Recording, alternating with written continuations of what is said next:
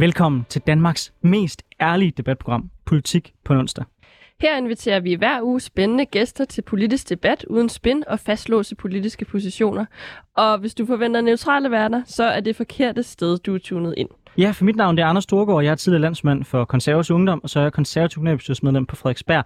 Og i dag, der har jeg simpelthen taget en erstatning med for, for Sofie Libert. Uanset at det kan være meget svært at finde, så har vi prøvet at finde det næst bedste, man kan forestille sig, og det er jo dig, Anna Kjær. Ja, og jeg hedder, øh, som, som Anders sagde, Anna Kær, og jeg er ligesom Sofie tidligere landsforkvinde for SF Ungdom. Faktisk øh, er det kun anden dag, øh, jeg ikke længere er landsforkvinde for SF Ungdom, så, øh, så en øh, tro erstatning af Sofie Libert.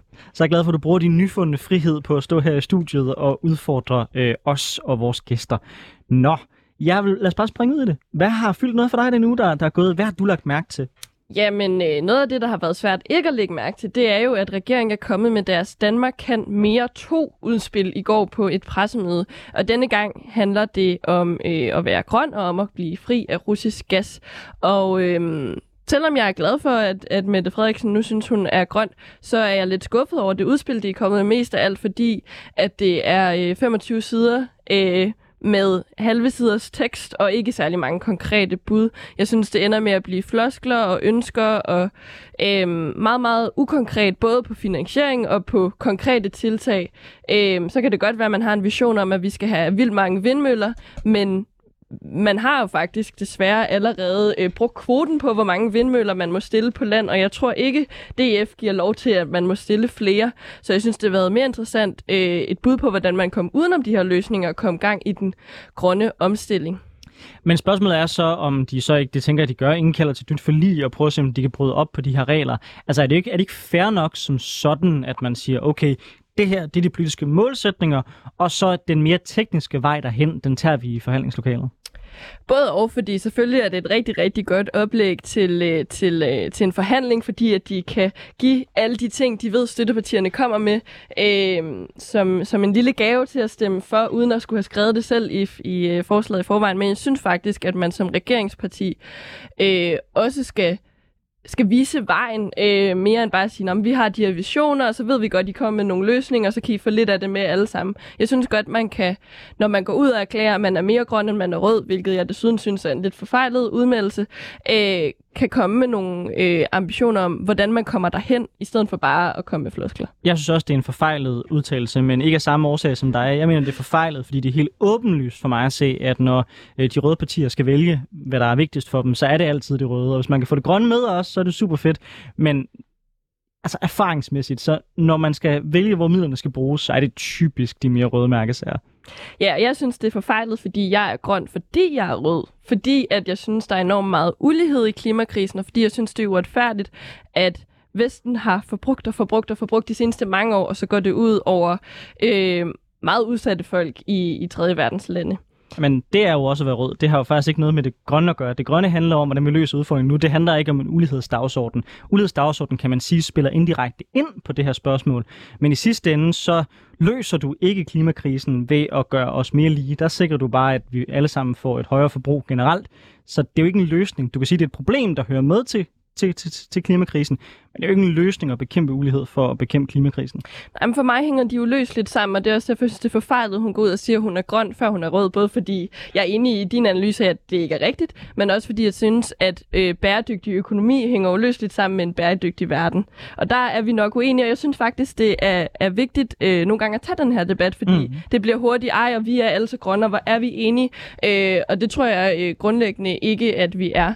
Øh, og det er også derfor, jeg synes, det er for nemt for regeringen bare gå ud og sige, ej, og vi vil have vindmøller, og vi vil have det her. For det er der jo ikke nogen, der er uenige i. Mm. Og jeg vil meget hellere have en, en konkret debat om, hvordan vi kommer derhen. Jeg er grøn, før jeg er noget som helst andet. Øh, og det er jeg, fordi hvis jeg skal vælge, hvor jeg vil prioritere mine ressourcer, så er for mig at se, der er klimadagsordenen den vigtigste. Det er der, jeg lægger det meste af mine kræfter, og det er der, jeg vil bruge flest øh, hvad kan man sige, midler. Hvis jeg, hvis jeg havde en krone, så der jeg vil ikke min krone, det vil være på klimadagsordenen. Og for mig at se, at det, man skal holde sig op på, nemlig når alt kommer til alt, hvad prioriterer man så?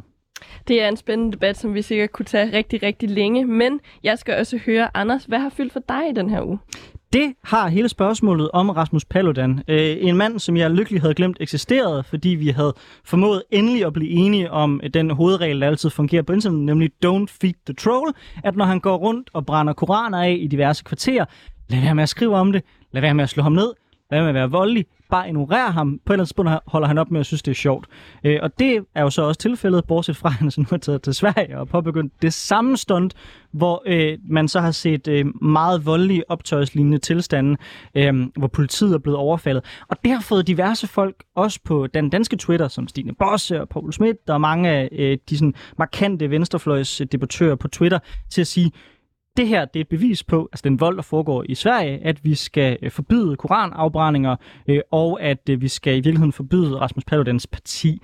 For mig at se, at det er et rigtig, rigtig, rigtig, rigtig dårligt take. Vi løser ikke udfordringer med ekstremisme ved at forbyde det. Vi løser det ved at interagere med det, ved at udfordre det, og i de fleste tilfælde i virkeligheden bare at ignorere det. Lad være med at give dem mere taletid. Og det Stine Boss og Company gang på gang gør, det er et, det giver ham mere taletid, og to, det giver ham sympati. For der er en masse mennesker, som ser de her folk, der er voldelige i gaderne i Sverige, og som ser de folk, der ønsker at forbyde Paludan, som siger, hvorfor er det Paludan, I vil forbyde, og ikke øh, til sådan slå ned på de her voldsepisoder, vi ser i Van Sverige. Så i sidste ende, hvem er der vinder på det? Det er Paludan. Og det trick har han lavet så mange gange, at jeg ikke begriber, hvorfor folk stadig falder i fælden. Lige her, der er øh, meget, meget enig i din frustration over, at vi igen skal bruge tid på at snakke om Paludan, i stedet for alle mulige andre meget vigtigere ting. Øhm, og jeg synes også, det er forfejlet at give ham opmærksomhed, for netop som du siger, så havde vi succes med, efter en lang tids øh, og rigtig mange politiressourcer, at tige ham ud af Danmark. Øhm, men jeg synes også, der er noget interessant i... Øh, det, det er en lidt svær debat, synes jeg, fordi øh, man kommer meget, de bliver meget hurtige. Enten så er du øh, øh, total øh, pro-Paludan, eller også så vil du bare forbyde ham. Og jeg tror, at der er en meget øh, nuanceret vej midter, hvor vi måske begge to står. Øh, fordi jeg tror ikke, forbud er vejen frem, som du siger. Jeg tror bare, det vil opildne hans, øh, hans tilhører, hans støtte. Øh, men jeg synes også, at Øh, det, man ser med de her bilafbrænding, det er jo fuldstændig frygteligt. Jeg synes ikke, man skal være voldelig, men jeg kan godt se, hvor frustrationen kommer fra. Jeg kan godt forstå, at man som etnisk minoritet føler sig enormt udsat og oplever Paludans demonstrationer anderledes, end jeg måske oplever dem. Ja, og det ved jeg ikke, om jeg er enig med det. Altså, jeg, kan godt, eller, jeg anerkender, at folk oplever det anderledes, men jeg ved ikke, om jeg synes, det er rimeligt. Altså, jeg ser mig selv som kristen. Øh, jeg går altså ikke ud og slår på folk, hvis folk brænder Bibelen. Altså, det gør, det gør jeg bare ikke. Øhm, og derfor synes jeg faktisk, at der er et problem, hvis man begynder ligesom at sige, okay, det er på en eller anden måde mere acceptabelt, at man får de her voldsomme øh, reaktioner øh, fra øh, minoriteter, fordi de så er i en anden position, mener man. Hvor jeg øh, tror, i virkeligheden handler det mere om, at inden for islam, der og nu bliver det meget teknisk, men modsat kristendom, vi har haft reformation, oplysningstiden og så, og så, så videre, så er det mere acceptabelt i en kristen kontekst at kritisere Bibelen, hvorimod det måske stadig er ret tabubelagt i islam på den måde at begynde for eksempel at brænde Koranen, eller på andre måder at kritisere Koranen. Og det er vigtigt, at man ligesom popper til det, fordi jeg tror, at en af løsningerne på de udfordringer, vi har også øh, med i islam, er også, at man internt i islam bliver bedre til også at kunne tage debatterne om, er det alle ting, der, er, der fungerer, som det står direkte skrevet, skal man fortolke fortolke det anderledes? Skal vi moderere det? Og, og der, der har islam bare andre udfordringer, mener jeg, end eksempelvis kristendom har, fordi det er stadig mere tabubelagt. Jeg tror, en af grundene til, at man vil se en meget forskellig reaktion, hvis man brænder Koranen kontra Bibelen af, er, at øh, er, at, at øh, øh, folk, der er eh, muslimer, er væsentligt mere udsat i vores samfund, end kristne mennesker er, oplever væsentligt mere racisme, er væsentligt mere til debat, end kristne mennesker er. Og derfor så er denne reaktion jo nok øh, ikke kommet af det enkeltstående tilfælde, men i højere grad af en, en langvarig øh, frustration øh, som det er en reaktion på øh, det her. Ah, det, det, det vil jeg gerne anfægte. Altså selv i meget klart øh, majoritetsmuslimske lande, hvor det er nærmest 100% der er muslimer, der ser du de samme voldsomme reaktioner og de samme øh, voldsomme indgriben. Så at sige det her, det her det er bare et spørgsmål om, at det er nogle minoriteter, der er særligt undertrykt. Det mangler jo lidt belæg, når man ser ud på resten af verden. Det kan man sige. Jeg tror bare, at det er for unuanceret at sige, at det kun handler om, at islam skal øh, reformeres internt. Jeg tror også, det handler om, at etniske minoriteter generelt øh, i, i Sverige og i Danmark, øh, i Norge, i Tyskland, generelt i Vesten, er meget mere udsatte end kristne er. Hvorfor ser du så de samme reaktioner i lande, hvor at der er majoritetsbefolkning, øh, der er muslimer? Men jeg tror ikke, man kan sammenligne det så en til en, fordi at samfundene også er så forskellige. Øh, jeg tror helt sikkert, det handler om, at der er, at, at islam er en lovreligion kontra mm. kristendom. Jeg, jeg er enig med dig i, at det spiller en rolle. Jeg tror bare ikke, at det er det, der spiller den største rolle, når man ser på et vestligt samfund, hvor at de her borgere oplever enormt meget racisme, og hvor at man i højere grad er mere udsat, end, end kristne borgere er. Øh, fordi jeg er da helt inde i, øh, jeg ved ikke, om jeg anser mig selv som kristen, men jeg vil heller ikke blive øh, provokeret af, at man brænder Bibelen af. Jeg vil nok tænke, nej, okay, find der noget bedre at lave. Præcis. Nå, jeg tror, det er en diskussion, vi kunne forestille ret længe i forhold til kristendom, islam øh, og hvad der ligesom skaber de her voldsomme reaktioner. Men i stedet for, så har vi inviteret nogle gæster ind, der er klogere end os. Øh, blandt andet dig, øh, Alexander Blaunsfeldt, der er øh, nyvalgt øh, formand for SF Ungdom. Velkommen til i studiet. Vi lægger jo altid ud med at spørge folk, hvad der har fyldt noget for dem i ugen, der er gået. Hvad har du lagt mærke til? Hvad har fyldt noget på din menu? Jamen øh, jo, tak for den fine introduktion. Øh, jeg tror, det, der har fyldt mest for mig, eller det, der stadigvæk fylder meget for mig, det er øh, det franske præsidentvalg, som øh, ja, man, øh, man jo følger tæt, og som desværre ikke endte, som jeg tror mange på venstrefløjen havde håbet på, med, med Mélenchon, der, der røg ud i, i første runde, meget, meget tæt med, med Le Pen. Jeg bliver nødt til lige at bryde ind her. Hæppede du på Mélenchon?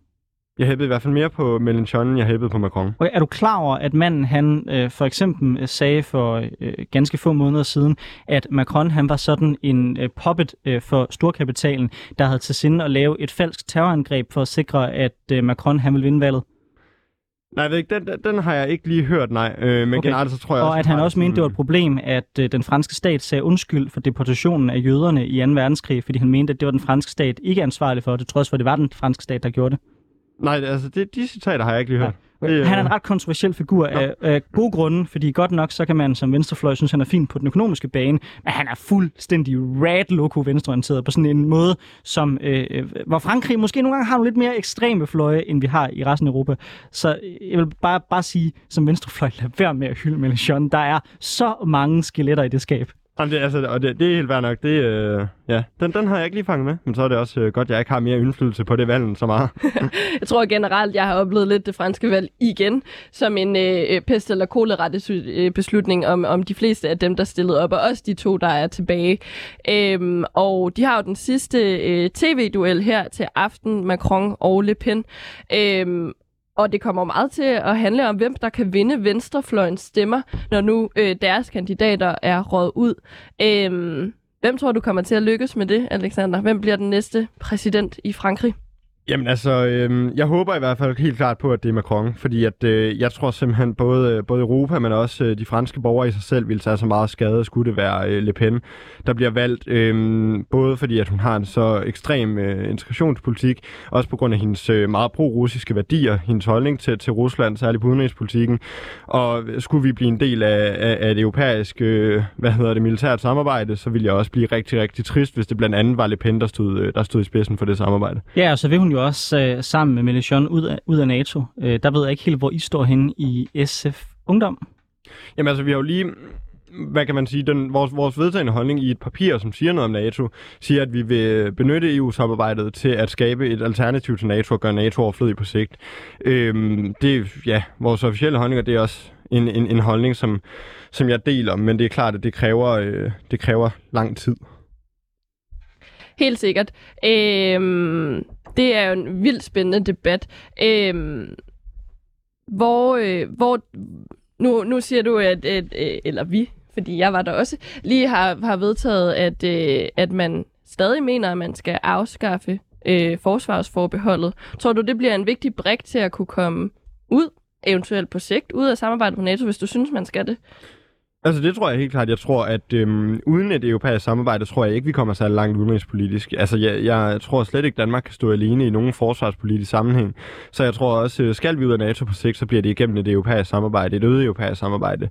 Øhm, og det tror jeg også grundlæggende, jeg mener, fordi at jeg synes, man, stoler, man kan stole langt mere på, ja nu forhåbentlig Macron, og sådan en som Scholz, relativt til, hvis man tog for eksempel øh, Erdogan eller, eller worst case Trump øh, som leder af NATO. Der har jeg betydeligt mere tiltro til, at øh, Europa og, og EU, de reelt set fører krig på, på europæiske menneskerettigheder og de værdier, som, som Europa generelt står for. Fordi det er jo også EU er jo den eneste lige nu krigsførende institution, som reelt set følger menneskerettighederne øh, og, og kan stå til ansvar for menneskerettighederne, hvorimod man ser lande som USA, der bruger klyngebomber mod civile, man ser øh, lande som Tyrkiet, der øh, bryder menneskerettighederne på rigtig mange parametre, så der stoler jeg langt mere på EU. Alexander Blaunsfeldt, øh, Frederik Vad, han er lidt forsinket, så han kommer først til at være med øh, 11.40. Det betyder næste 20 minutter, øh, der, har, øh, der er du øh, i den varme stol og bliver ristet af Anna og jeg. Så øh, lad os egentlig bare springe ud i det.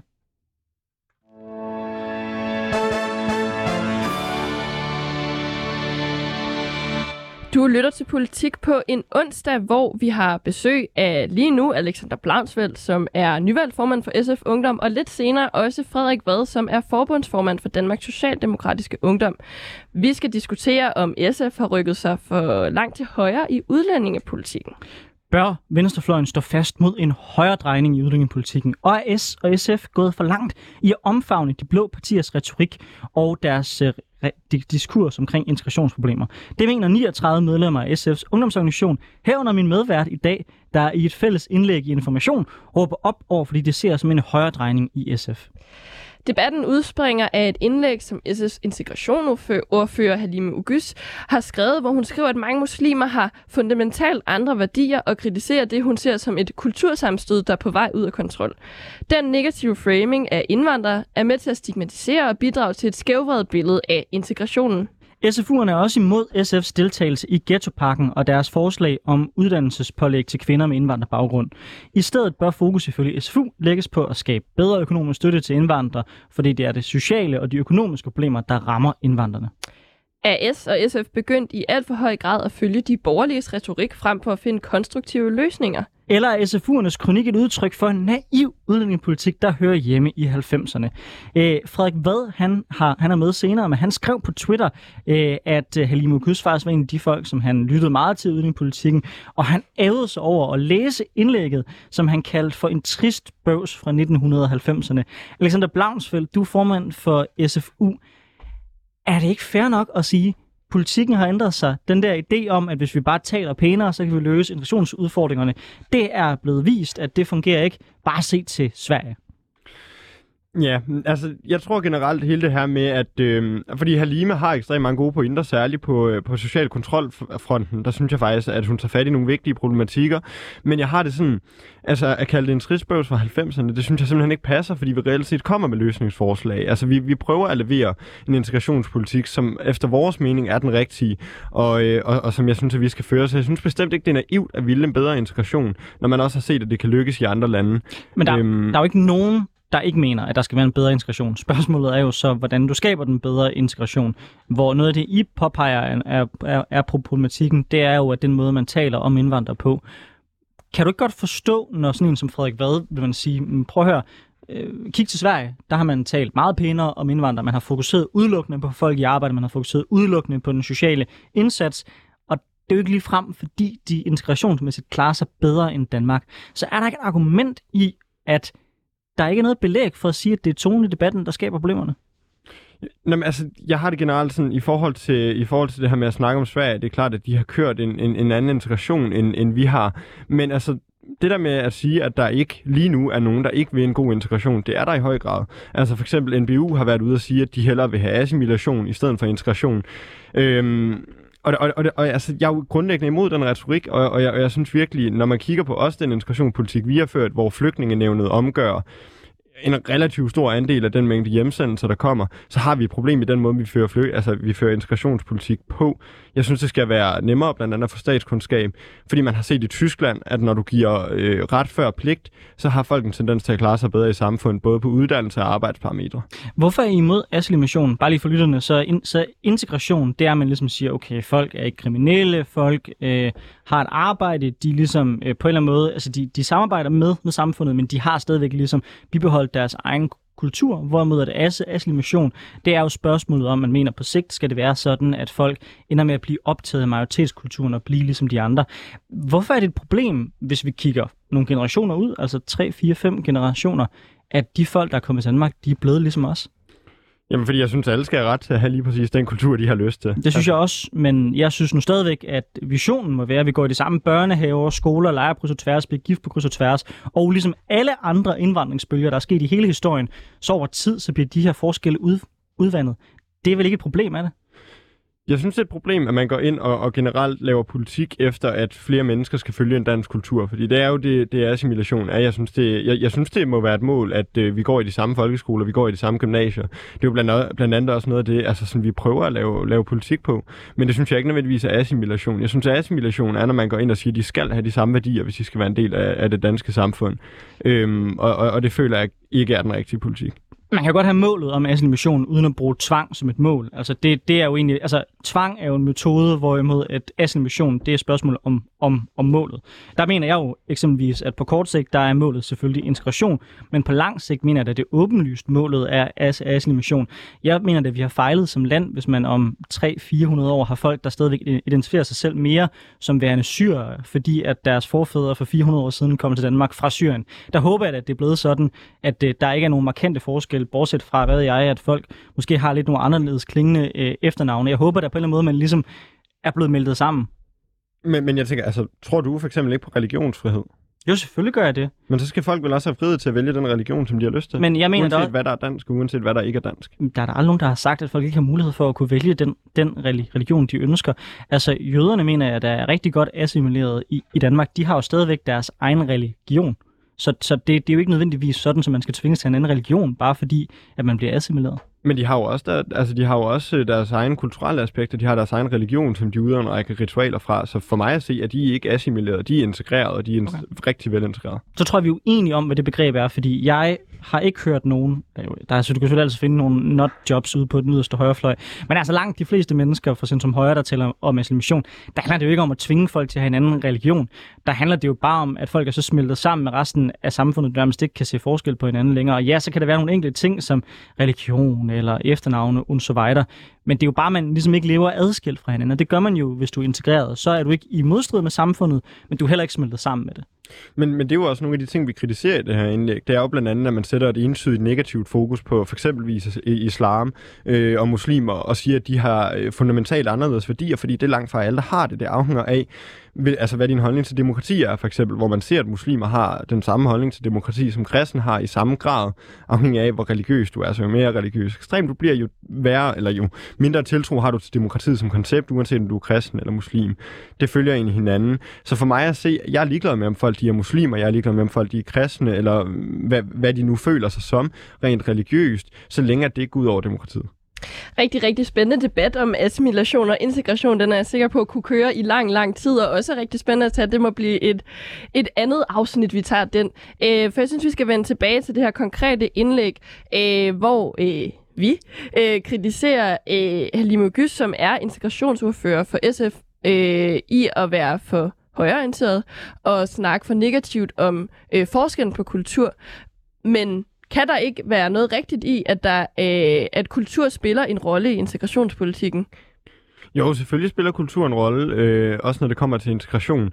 Men problemet er, at når man får kørt det op som være den entydige faktor i, hvordan man skaber en god integration, det mener jeg simpelthen ikke, det er. Altså, alle studier viser jo, at sådan nogle ting som socioøkonomiske forhold har, et større, øh, altså har en større betydning for f.eks. kriminalitetsstatistikken, som er det, mange peger på, når de siger, at integrationen er fejlet.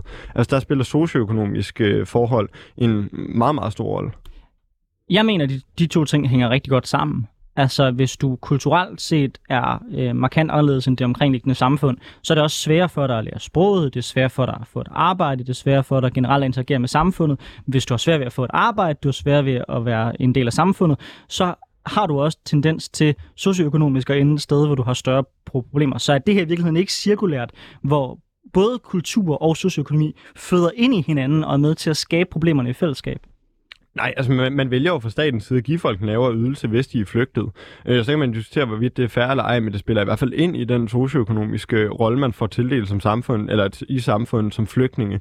Øh, samtidig er det klart, at når man ikke taler sproget og lignende, så er det svært at få et arbejde, det, og det er sværere at, at komme, altså komme i uddannelse. Men det er jo også egentlig det ting, hvor integration må spille en rolle. Jeg synes ikke, vi skal straffe folk, der lige er kommet fra landet, eller lige er kommet til landet, for ikke at kunne snakke, altså for ikke at kunne tale sproget. Det synes jeg er ret problematisk, fordi det jo netop handler om, at at løfte folk, øh, altså løfte folk socioøkonomisk ud af eksempelvis kriminalitet, som man ser generelt fattigdom gør ved folk. Så der synes jeg, vi skal være betydeligt bedre til at løfte folk.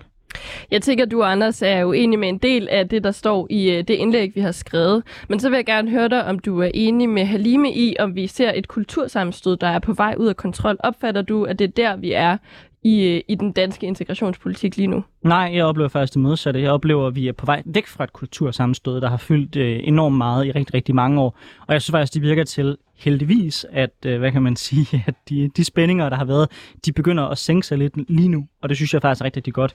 Øh, jeg er på ingen måde øh, sådan stærkt højorienteret og ønsker at kæmpe en eller anden kulturkrig med islam. Tværtimod, så det der for mig at se bør være målet, det er, hvordan kan vi skabe øh, noget, vi kan være fælles om, hvordan kan vi skabe øh, en, en, en fællesskabsfølelse, og ja, det handler også om, at man skal Øh, til en vis grad tale pænt. Jeg er slet ikke imod, at man også taler lidt øh, om øh, tonen i debatten. Det må bare ikke blive en blokering for mig at se, for man også skal tale om de løsninger, der er. Og der er jeg helt sikker på, at vi kommer også til at være uenige om nogle løsninger, og sådan er det. Øhm, men nej, jeg mener ikke, at vi, vi har et kultursammenstød, der er på vej ud af kontrol. Jeg mener, at der i mange år har været et kultursammenstød, der nu faktisk er begyndt at blive en lille smule øh, mindre gennemgående. Ej, hvor er det dejligt, vi i denne debat øh, kan have nogle nuancer. øh, det synes jeg øh, måske, øh, nu skal vi, øh, som du sagde, ikke kun snakke om tonen i debatten, men jeg synes faktisk, at lige det her politiske emne, øh, synes jeg er vildt vigtigt, men også har fyldt uforholdsvist meget på en meget negativ måde, og det er jo også lidt det, vi kritiserer i indlægget, at selvom man ser det her øh, med, at tilslutningen til demokrati har aldrig været større, der er aldrig flere, der har været i arbejde, og aldrig flere, der har været under uddannelse. Det går generelt virkelig, virkelig godt med integrationen.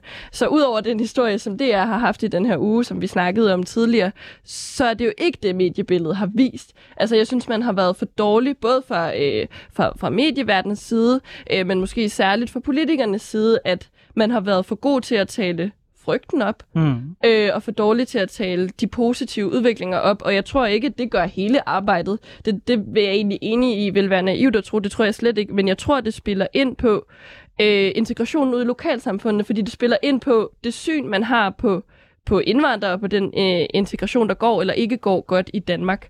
Det tror jeg da også helt sikkert, det gør. Altså, jeg, jeg bruger øh, i mange debatter, jeg har været i, det eksempel ligesom at sige, altså hvis man er med til at lave en diskurs, hvor man siger, at alle indvandrere er et problem, og vi sætter alle over en kamp, så gør du også, hvad kan man sige, den grøft, folk skal træde over for at blive en del af det danske samfund, uforholdsmæssigt meget større. Øh, da flygtningekrisen ramte, der øh, meldte min mor sig øh, til at lære en syrisk flygtningefamilie dansk, og det er sådan blevet venner af øh, for, for familien. Øh, Mosallam hed han, da han kom til Danmark. Nu har han skiftet navn til Magnus. Det kalder deres barn for Elias, og de har fået arbejde og blevet en rigtig god del af vores samfund. Det tror jeg da også, de er, fordi at der var en familie, og der var nogle folk, der tog imod dem, og som ligesom fik dem ind i det danske samfund, og som også lærte dem nogle af de kulturelle ting, der er i Danmark. Altså, ting spiller jo ligesom sammen for mig at se. Og, jeg kunne da, og for mig at se handler integration i virkeligheden om, hvordan skaber vi flere folk som Magnus, og færre folk, som skaber problemer for, for vores samfund. Og det handler om, for mig at se, både at være benhård over for de folk, der vender Danmark og samfundet ryggen, men også samtidig række hånden ud til de folk, der ønsker at være en del af vores samfund. Der tror jeg langt den her vejen er jeg jo enig. Jeg tror også generelt, at integrationen sker jo ikke på Christiansborg eller fra Christiansborg. De sætter retninger, de sætter rammerne, men, men lokalsamfund er jo der, det virkelig batter, og det virkelig sker. Øhm, noget af det, jeg tænker øh, også er interessant at snakke om øh, med det her indlæg, det er jo netop den kritik, I retter mod øh, SF. Øh, fordi jeg synes, at øh, ungdomspartier øh, har tre primære øh, eksistensgrunde. Det ene, det er øh, at repræsentere ungdom, den brede ungdom.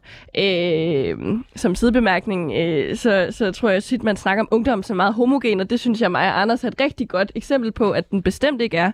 Derfor har ungdomspartier øh, klart øh, en rolle der. Øh, så synes jeg også, de har et ansvar for at komme med nytænkende forslag. Og sidst og øh, ikke mindst, og det der gælder i dette, øh, dette øh, tilfælde, det er, at de skal holde deres moderparti i ørerne. Og det er jo det, I prøver at gøre her. Så vil du ikke, for dem, der ikke har læst indlægget, måske mere konkret sige, hvad er det, der er problemet med SF's position, og måske særligt med, med Halimes øh, position? Jo, altså vores problem med, med, med hele SF's øh, generation, eller hvad den hedder, øh, indvandrerpolitik generelt, er jo, at man har et alt for stort fokus på kultur og religion som den eneste faktor øh, bag ved problemerne, der er med integration i dag. Men altså, vi er jo ekstremt gode til at snakke socioøkonomiske faktorer, egentlig stort set alt andet. Men lige netop på det her område, der har man valgt at udelukke socioøkonomisk faktor øh, fra integration generelt. Derudover kritiserer vi også, at SF er med i ghettopakken og ikke taler om det problematiske ved at lave lovgivning ud fra folks etnicitet. Der er noget ekstremt problematisk i at lave lovgivning på den måde. Og derudover så ved jeg i hvert fald fra, fra mit lokal, altså de fleste byråd har været imod den lovgivning her, fordi det kræver, at man river bolig, eller boliger ned, som jo er en efterspurgt ting i rigtig mange områder. Og derudover så flytter det mange af de såkaldte udsatte områder, som gør, at man ikke kan få skabt et ordentligt lokalsamfund, som fremmer integrationen. Og Ghettoparken kommer vi til at snakke meget mere med Frederik Vad om lige om lidt. Men hvis vi lige starter med hele spørgsmålet om socioøkonomi, øh, som du peger på. Jeg kan da til en vis grad godt være enig med dig, øh, men er du ikke bekymret for, hvis du giver folk for eksempel en højere ydelse, at det fastholder folk netop i arbejdsløshed, hvor det er sværere øh, for dem at blive en del af samfundet, det er sværere for dem at komme ud på arbejdsmarkedet, som jo er en meget afgørende måde, hvor at folk ligesom bliver integreret i vores samfund. Så er du ikke lidt bekymret for, at på den ene side kan du måske hjælpe dem med at give dem lidt mere økonomisk rådrum, men samtidig faktisk komplicere integrationsindsatsen? Det tror jeg ikke. Altså, jeg tror, grunden til, at man, man hører jo mange historier om, hvordan at, øh, når jamen, der er indvandrere, de sidder bare derhjemme øh, og, og laver ingenting. Jeg tror rigtig mange af dem er i dyb krise, jeg tror, de har brug for krisehjælp, øh, først og fremmest. Det synes jeg ikke, man fra den danske stat har været gode nok til at give til folk. Øh, men særligt i forhold til, at højere ydelser, det giver, hvad kan man sige, øh, hvad hedder det... Øh, om det giver flere mennesker i arbejde. Det tror jeg grundlæggende ikke, at det gør. Øhm, eller undskyld, giver færre mennesker i arbejde. Øh, det tror jeg ikke, det gør, nej. Fordi, øh, hvad kan man sige, kontanthjælpsydelserne er i forvejen ret lave. Øhm, og, og, og den det hedder jo så hjemsendelsesydelse i dag, den er så lav, at altså, den kan man jo ikke leve på selvstændigt. Så altså, jeg tror ikke nødvendigvis, at de mennesker, som i dag vælger ikke at have et arbejde, jeg tror ikke, det er ud fra en analyse af, at Nå, jamen, altså, øh, det er fordi, at jeg får så mange penge fra staten, at jeg ikke gider arbejde. Jeg tror langt hen ad vejen, at det er fordi, at de enten ikke kan, eller fordi, at de simpelthen ikke har øh, hvad hedder det, færdighederne til at kunne gå ud og varetage et arbejde, som man jo i så fald skulle lægge en indsats i fra, kontant, nej, fra øh, hvad hedder det, kommunerne. Øh, det er jeg meget enig i, faktisk i tråd med noget af det, vi snakkede om tidligere, den her glædelige øh, øh DR-historie, øh, som nu har nævnt øh, fire gange i det her program, fordi jeg synes, synes den er så fantastisk. Øh, der interviewer de en kvinde, der er en af de øh, ikke-vestlige indvandrere, der er kommet i arbejde, og hun siger, Øh, det er en rigtig, rigtig sød solstråle artikel. Øh, hun er simpelthen så glad for at få et arbejde, for hun har prøvet tre år at få et arbejde, men noget af det, øh, der, øh, der holdt hende tilbage, var, at hun var ikke særlig god til dansk. Øh, så jeg tror også, det er et sted at sætte ind. Øh, Ja, det, det er da, det er da helt, helt enig med. Øh, der vil jeg bare lige parentes bemærke, at øh, hvilken regering var det, der sparede 500 millioner på dansksprogsundervisning for flygtninge og indvandrere? Det var jo blandt andet den regering, som SF var en del af, venner. Øv. øh, øh, helt enig, der, der synes jeg, man skal kan reinvestere. Det er endnu en ting, vi kan kritisere SF for. Dejligt program. Øh, men øh, nu nåede jeg ikke mit men, før, øh, før du afbrød mig. Øh, det er, at jeg tror, at dansk øh, hedskundskaber klart spiller en rolle. Men jeg tror også, man skal have fat i den her, det her syn på øh, folk med, med anden etnisk baggrund. Fordi jeg synes, at det er slående, at det er først, når vi virkelig mangler arbejdskraft, at man vil ansætte folk med anden etnisk baggrund. Og det ved jeg godt er sat, sat sådan op øh, meget voldsomt. Men jeg, men jeg synes, at det er interessant at kigge på, hvad er det, der gør, at arbejdsgivere skal helt derud, hvor de ikke kan få anden arbejdskraft, før de er villige til at ansætte for en mandlig baggrund? Handler det kun om øh, danskhedskundskaber, eller handler det måske øh, også om øh, den konsensus, der er blevet skabt de sidste 20 år omkring integrationspolitikken? Hvad tænker du, Alexander? Jo, men jeg er meget enig, fordi mm, Altså, der er jo også øh, undersøgelser, der viser, at hvis du for eksempel hedder Mohammed eller, eller er bruner i huden, så har du svært ved at få et arbejde. Jeg ved godt, at vi har, øh, vi har lovgivning, der simpelthen siger, at du ikke må ansætte folk øh, ud fra deres baggrund, men det sker alligevel. Det er jo ligesom etnisk profilering. Det sker alligevel, selvom mm. vi har lovgivning, der siger, at det ikke må ske. Øh, og det er klart, det spiller jo også en rolle i forhold til, hvem at øh, der bliver ansat først på arbejdsmarkedet. Det er nok ikke oftest øh, folk med anden etnisk baggrund. Altså jeg vil gerne advare mod, at man konkluderer, at årsagen til, at indvandrere er mindre i job end almindelige danskere, det er fordi, at der er racisme og øh, udfordringer i forhold til, at folk dømmer folk hårdere på baggrund af deres hudfarve eller etnicitet. Men når det er sagt, så anerkender jeg selvfølgelig også, at der er en problematik her, hvor man er mindre tilbøjelig til det. Noget, nogle af årsagerne er, synes, synes jeg, synes fair nok, nemlig at folk, der kommer fra en anden kultur, kan have svære ved at passe ind på arbejdspladsen. Men andre dele af det kan også være, at man netop har en fordom om, at folk passer dårligt ind på arbejdspladsen. Det er jo ikke nødvendigvis tilfældet for alle. Der kan godt være problemer med nogen, men andre er der ikke. Og det er igen problematikken i forhold til at sætte alle over i en kamp. Men jeg tror, vi stopper den diskussion nu og skal vi videre til den anden del af debatten, hvor vi forhåbentlig Det har vi ikke, kan jeg høre jer i radiosneglen, øh, Frederik Vade med. Men vi går stadig videre til spørgsmålet om ghettopakken.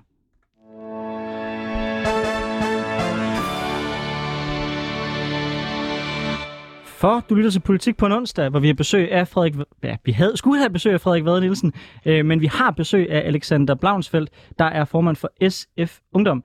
Øh, vi diskuterer, om SF har rykket sig mod højre i udlændingepolitikken. Et af de punkter, som har skabt internt splid i SF, var tilslutningen til ghettopakken, der blev vedtaget i 2018. Her skærpede man kravene til sociale boligområder, vedtog krav om daginstitutioner og rev visse boligblokke ned. Den stærkeste kritik kom på selve kriterierne for, hvornår et område kunne kendetegnes som en ghetto. Her indførte man, at en koncentration af særlige etniske grupperinger, der, den må ikke overstige 30 procent. Alexander Blaunsfeldt, hvorfor mener du, at det var en fejl, at SF tilsluttede sig aftalen? Jamen det er jo blandt andet de her krav, som vi nævner. Jeg synes, det er meget problematisk reelt set at lave lovgivning ud fra, hvilken etnicitet folk har. Øhm, derudover så synes jeg, det er problematisk at rive boliger ned, som man har gjort, når man ser en generel mangel på boliger. Øh, og, altså specielt i de store byer, hvor, hvad kan man sige, de store udsatte boligområder også ligger, der er der jo en meget, meget stor mangel på boliger. Øhm, så, jeg, så jeg synes, at både det her med at lave lovgivning ud fra etnicitet, som jeg mener er grundlæggende forkert at gøre, så flytter det også bare mange af de udsatte boligområder videre. Derudover har man mødt stor modstand omkring i kommunerne, øh, fordi de ikke gider rive boliger ned, øh, som de ikke anser som problematisk. Derudover vil de hellere fokusere på øh, lokale øh, indsatser, som reelt set har vist sig at hjælpe integrationen, og som man også kan se hjælper integrationen lige nu. Og nu har vi Frederik Vad med på telefon. Øh, det skal lige siges, Frederik han er ret syg, øh, så jeg håber, at øh, han alligevel klarer at være med, selvom at det er hårdt for ham lige nu. Frederik, vi diskuterer ghettoparken. Vi har diskuteret hele spørgsmålet om tonen i debatten. Men hvis ja. vi så fokuserer på øh, spørgsmålet om ghettoparken, det bliver kritiseret herindfra, det her med øh, krav om, at der ikke må være øh, folk med en koncentration af en vis etnicitet i et særligt boligområde. Hvorfor ja. mener du som socialdemokrat, at det er nødvendigt at have sådan et krav, at det ikke må overstige 30 procent af folk med anden etnisk herkomst?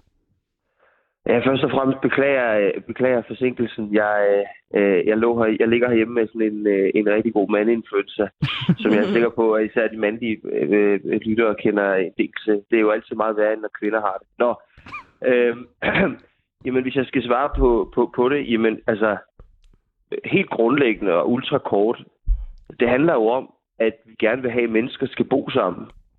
Altså min udfordring med det, Alexander han øh, mener, og SFU mener, det er, at de imod alt det, der forsøger at løse problemer, øh, som handler om, at mennesker deler sig op, ikke ønsker, ikke vil, ikke kan bo sammen. Og, og det er bare øh, det er bare det problem, man skal løse. Altså, jeg synes, at vi skal have sorte og hvide til at bo sammen. Jeg synes, vi skal have rige og fattige til at bo sammen. Jeg synes, vi skal have arbejdsløse og ikke arbejdsløse til at bo sammen.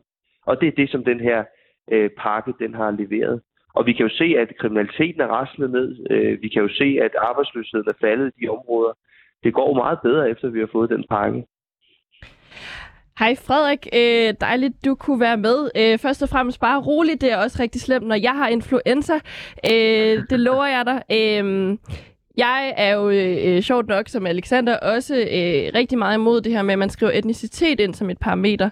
Fordi jeg tror mm. på, øh, at man godt kan komme derhen, hvor jeg tror, vi begge to vil hen, nemlig hvor at man lever meget mindre homogent, end man gør nu, uden at blande etnicitet ind i det, fordi jeg tror, at øh, sociale økonomiske forhold øh, allerede øh, hvis man, hvis man kigger på socioøkonomiske forhold, så vil man også opleve samme tendens med, at, at øh, både fattige og rige vil bo mere sammen, men fordi at folk med anden baggrund typisk ligger øh, lavest i vores socioøkonomiske stige, også vil blive fordelt mere ligeligt. Øh, det gælder både, når vi kigger på bolig. Jeg synes også, at man skal kigge på skoledistrikter, øh, sådan at man bor mere blandet. Det har man blandt andet gjort i den kommune, jeg bor i, jeg ikke bor i, vokset op i Herlev Kommune, der har man mm. øh, sørget for, at skoledistrikterne de er blandet af rige villabørn og øh, de, der bor i socialt boligbyggeri. Og det skaber også en blanding i etnicitet. Så tror du ikke, man kunne nå samme sted hen ved øh, at skrive etnicitet ud og bare kigge på socioøkonomiske forhold?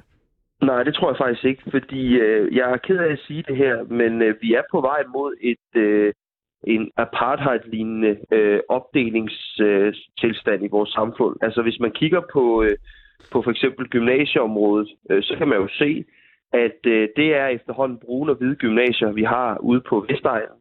Og, øh, og det har ikke kun noget med socioøkonomi at gøre, den fordeling, som forældrene foretager sammen med deres børn, i forhold til, hvilket gymnasium man skal gå på. Det har også rigtig meget at gøre med etnicitet.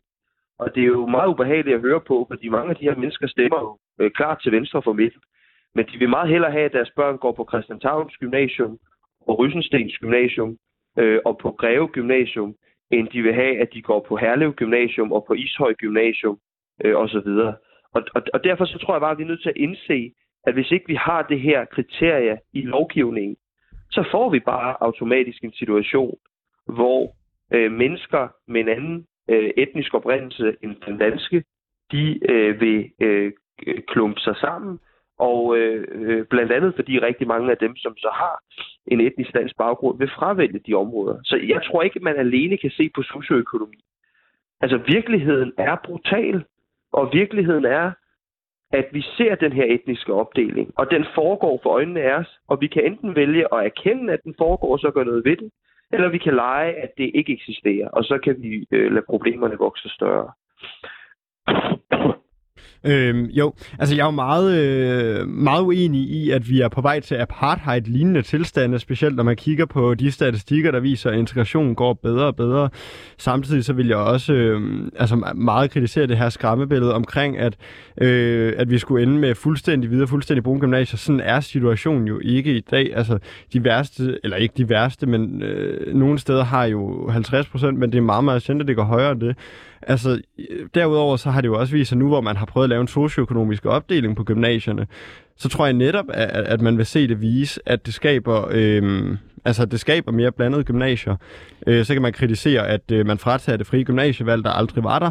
Men øh, på samme tid, så synes jeg, at øh, det er der, man skal tage fat. Jeg synes aldrig nogensinde, man skal lave lovgivning baseret på etnicitet. Jeg synes, det er en meget, meget farlig glidebane at gå ned af, at begynde at lave lovgivning specifikt men, for men, visse men, borgere okay. og specifikt for visse men, områder. Men det her har men det har jo ikke noget med integration at gøre det her, fordi du kan jo godt have øh, flere unge med anden etnisk baggrund, der får en uddannelse, flere unge, der får et arbejde, flere, som bliver en del af samfundet, men, men som så øh, for eksempel får en uddannelse på et gymnasium, hvor øh, der er øh, en meget, meget, øh, hvad skal man sige, stor andel af unge, der ligner en selv, med den samme etniske baggrund.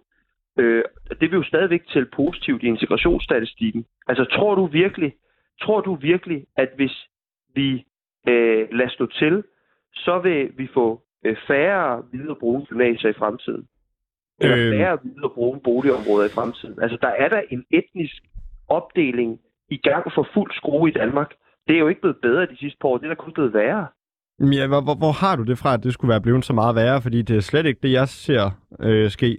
Men, altså. men, men det, det, det er jo rigtigt nok. Altså, at der men, men, men er det at der, at der er flere gymnasier. Ja, det er korrekt, at der er flere gymnasier over, over de sidste 5-10 år, hvor der er kommet en majoritet af folk med anden etnisk herkomst. Altså bare kig til en by som Aarhus, hvor du har Langkær, øh, som har været ude for nogle af de samme udfordringer, og har også været meget i medierne. Altså det er jo sådan set rigtigt nok, at du har ret i, der er flere folk, der kommer i arbejde, men samtidig ser vi også folk, i hvert fald i forhold til gymnasievalg, vælger mere ad, adskilt. Det er jo faktisk korrekt nok. Jo, men altså, øh, uanset det, så synes jeg stadigvæk ikke, man skal lave lovgivning baseret på etnicitet. Men jeg synes derimod, at man skal gribe ind rent socioøkonomisk. Altså, fordi man ser jo også folk, der flytter fra ghettoerne. Altså, øh, der, der er jo i høj grad, hvad kan man sige, der er en masse succeshistorier med folk, der kommer i arbejde. Der har aldrig været flere i arbejde grunden til, at nogle mennesker ikke flytter fra, øh, hvad hedder det, fra de udsatte boligområder, det er jo reelt set, fordi de ikke har råd til at flytte andre steder hen, fordi boligerne er så dyre i alle andre områder, at de ikke kan flytte væk derfra. Måske vi ikke skulle begynde at lave boligpolitik, frem for at skulle begynde at bruge boligpolitik til at lave integrationspolitik. Der synes jeg reelt set, at vi i stedet burde kigge på at skabe steder, hvor folk har råd til at bo, hvor folk de også kan bo blandet. Fordi lige nu der er der jo også en, et, et høj, en, i høj grad et problem med, at de steder, hvor folk har råd til at bo, samtidig er de steder, hvor der er en høj andel af, af anden etnisk indvandrere, eller øh, hvad den hedder, øh, borgere med, med minoritetsetnisk øh, oprindelse. Så jeg synes virkelig, at man skal passe på med både at lave lovgivning på etnicitet, og så skal man gribe ind øh, på de socioøkonomiske forhold. Fordi det er der, hvor jeg synes, det er etisk korrekt at gribe ind. Jeg synes simpelthen, at det er uetisk at gribe ind på etnisk oprindelse. Jeg jo. synes også, at det er et kæmpe problem, at man klumper sig sammen på den måde. Øh, og som nævnt tidligere, så kommer jeg jo fra Herlev, som er et af de gymnasier, der blandt andet har, har optaget stop her nu, øh, på grund af den øh, gymnasieaftale, der er landet. Øh, så jeg synes, det her er en spændende debat, fordi jeg tror, vi gerne vil det samme sted hen, men, men vejen dertil er klart, øh, klart øh, øh, forskellig. Øh, noget af det, jeg synes er interessant, det er jo, at etnicitet ikke er med i den her gymnasieaftale. Og Frederik, hvorfor er det, at man godt kan gøre det på gymnasieområdet, men ikke kan gøre det på, på øh, boligområdet? Altså hvis vi forventer, at den aftale, som regeringen og SF og nogle andre partier øh, har været med til at lave på fordeling af gymnasieelever, som handler om socioøkonomiske forhold øh, nærmest udelukkende, hvorfor kan man så ikke gøre det på boligområdet? Hvis vi mener, at det virker på gymnasieområdet, hvorfor kan det så ikke virke på boligområdet? Jamen, det, det kan ikke virke på boligområdet, fordi der har vi, har vi nogle langt større problemer, som har været problemer gennem årtier. Altså mange årtier. Det her gymnasieproblem, det er et relativt øh, nyopstået problem. Det, det problem, vi har i, i, i, i, i, hos, i de socialt belastede almindelige boligområder, det er langt større, og det, kom, og det kræver langt hårdere værktøjer at løse det. Og det, som jeg synes er interessant, det er, at siden vi indførte den her pakke, der kan vi jo se, at tallene bliver, er blevet markant bedre. Vi har mm. set en af de største, jeg vil sige nærmest revolutioner i udviklingen af de her boligområder. De er blevet, øh, jeg vil sige, kønnere, de er blevet øh, øh, øh, lettere tilgængelige, de er blevet, der, der er flere, der har et arbejde, der er flere, der får en uddannelse. Øh, det er langt mere blandet, end det har været før. Og det, som jeg synes er så mærkeligt, det er, at SF Ungdom bliver ved med at tale om, hvad skal man sige, hvor godt det går med integrationen i Danmark. Men de politikker, der har skabt en positiv udvikling, dem er man imod. Altså, det er jo ikke SF Ungdoms politik, vi har ført de sidste 15 år på integrationsområdet eller beskæftigelsesområdet, som så har leveret de gode resultater. Og, og, og det vil sige, jeg forstår ikke det der med, at man, man, man hæfter sig ved, hvor godt det går med integrationen. Men de politikker, som i modsætning til Sverige har sikret en fantastisk udvikling i integration i Danmark. De politikker ønsker man at afskaffe. Altså i min optik giver det ikke mening. Jamen altså, det er jeg jo grundlæggende uenig i. Altså, jeg, jeg synes jo ikke, at øh, den politik, som øh, bliver ført lige nu, øh, er proportionel til det problem, vi ser. Og det er jo også noget af det, vi påtaler i indlægget. Men særligt, når det kommer til det her med, jo, jeg er da enig i, at man kan gribe ind på alle områder med ekstremt drastiske forhold, men det betyder ikke, at det er det rigtige at gøre. Jeg synes grundlæggende, at det er forkert at begynde at opdele boligområder i etnicitet, og hvor mange, der har den ene etnicitet, hvor mange, der har den anden etnicitet. Jeg synes, det er grundlæggende forkert, fordi det skaber en glidebane. Er, er, er du ikke enig i, at det skaber præcedens men... for at skabe lovgivning, som er meget problematisk på sigt? Jeg ved ikke, hvad for en præcedens det er skabt. Altså, siden vi lavede øh, den aftale, øh, så er der jo ikke kommet flere øh, lovgivninger, som øh, øh opdeler, øh, eller som har et etnicitetskriterie. Altså, jeg kan ikke rigtig se på, i den praktiske verden den glidebane. Forudsætningen for, at den glidebane skulle være der, det vil jo være fordi, at øh, det, altså, det vil jo være, hvis øh, man har en idé om, at dem, der har gennemført den lovgivning, gerne vil bruge det til at indføre øh, meget mere diskrimin- meget, meget øh, diskrimination i lovgivningen. Og det er der jo ikke noget, der tyder på. Altså, ja. Jeg kan ikke se, hvor den der glidebane er, er konkretiseret henne, eller hvor den findes.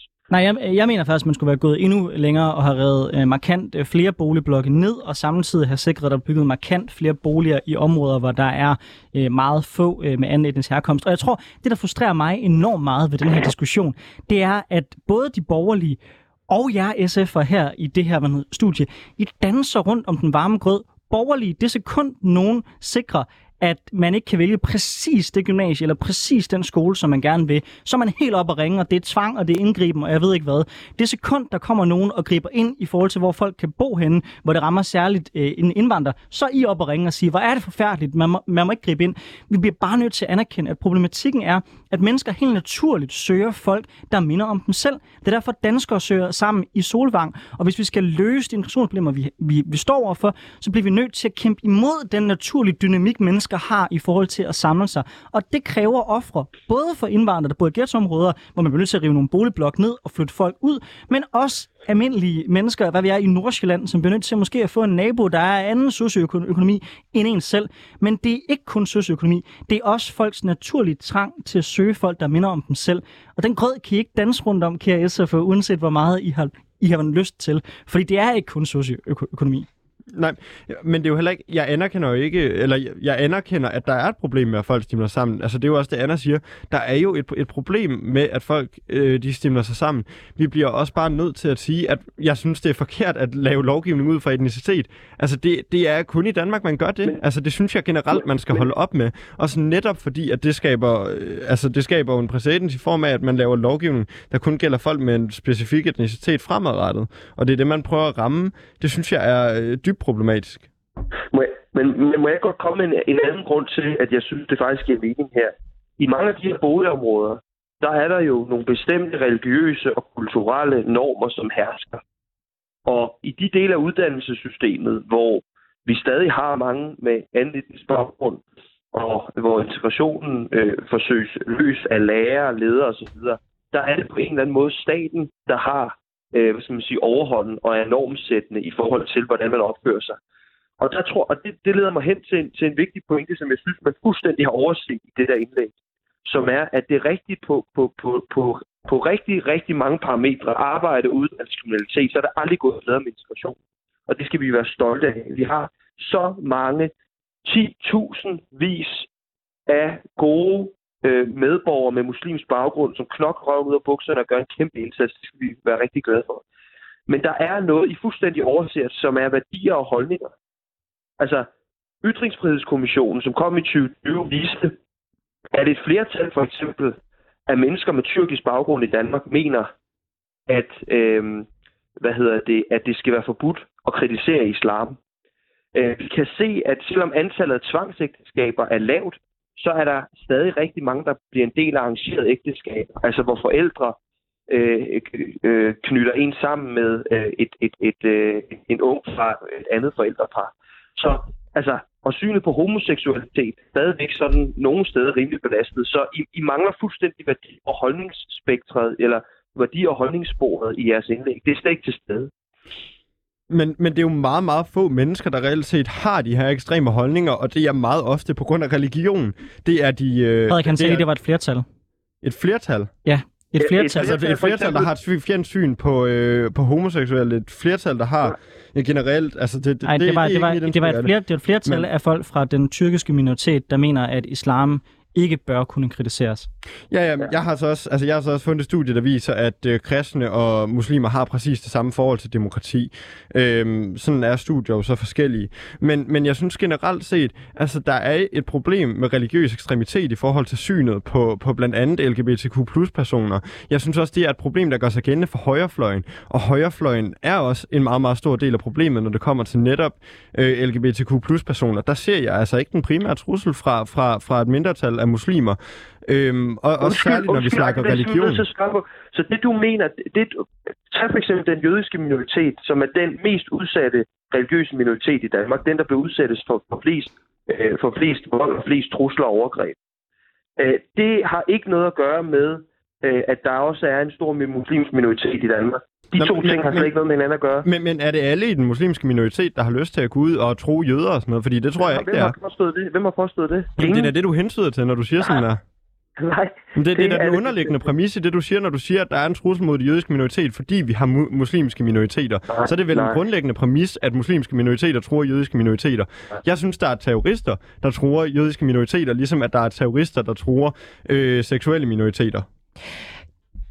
Det er noget, vi kunne diskutere lang, lang, lang tid nu. Vi har desværre ikke så meget tid tilbage. Øhm, en, en kort kommentar fra min side, det lover jeg. Det er, at øh, jeg synes, det her er en svær debat, fordi at vi meget, meget ofte får malet os op i nogle hjørner.